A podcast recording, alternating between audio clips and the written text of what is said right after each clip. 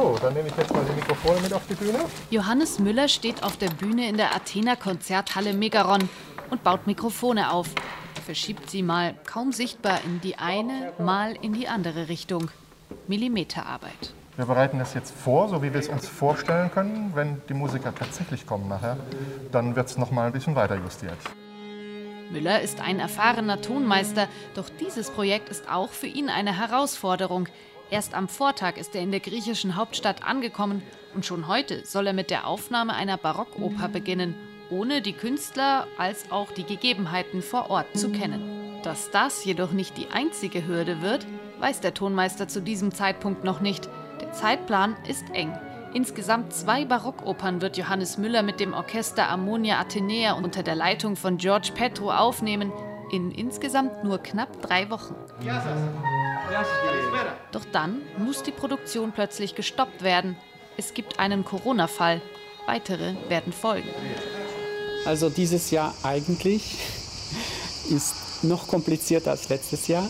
Weil letztes Jahr sind alle aus dem Lockdown rausgekommen und dieses Jahr kompliziert sich die Situation extrem, weil wir ständig Corona-Fälle haben. Sagt Max Emanuel Zenzic. Der Star-Countertenor ist künstlerischer Leiter des Festivals Bayreuth Barock. Im vergangenen Jahr hat Zenzic das Festival erstmals auf die Beine gestellt, wegen Corona mit vielen Livestreams und nur ganz wenig Live-Publikum. Das zentrale Thema der Festspiele von Bayreuth Barock ist Opera Seria. Und vor allem eben unbekannte Opern oder Opern, die noch nie gespielt wurden. Und deshalb äh, widmen sich auch die Festspiele jedes Jahr einem neuen Stück, äh, das eben noch nie aufgeführt wurde oder das seit Hunderten von Jahren eben im Archiv lag und nie aufgeführt wurde.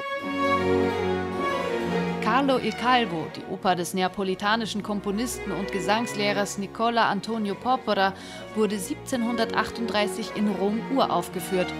Doch schon kurz darauf ist das Werk wieder in Vergessenheit geraten. Zu Unrecht findet Dirigent und Barockspezialist George Petro. Uh, ich denke, Porpora bringt einen anderen Blick auf das barocke Repertoire und obwohl er nicht wirklich einen eigenen Stil hat, ist er ein sehr vielseitiger Komponist. Da hat er eine fantastische Art entwickelt, die Streicher zu arrangieren, die wirklich einzigartig ist. Seine Musik ist dadurch wie Champagner. Sie ist sehr prickelnd und sehr vergnüglich. Er ist ein echter Opernkomponist.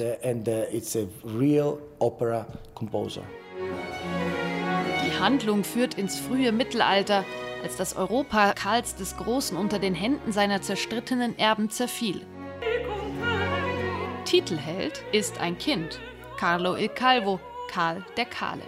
Sein Stiefbruder Lothario und Enkel Karls des Großen, gespielt von Zenzic, entführt den rechtmäßigen Thronerben, um ihm die Herrschaft zu entreißen. Zenzic hat das Werk im vergangenen September erstmals seit fast 300 Jahren wieder auf die Bühne gebracht – in diesem Jahr steht Carlo il Calvo noch einmal auf dem Programm, doch es wird auch eine Premiere geben.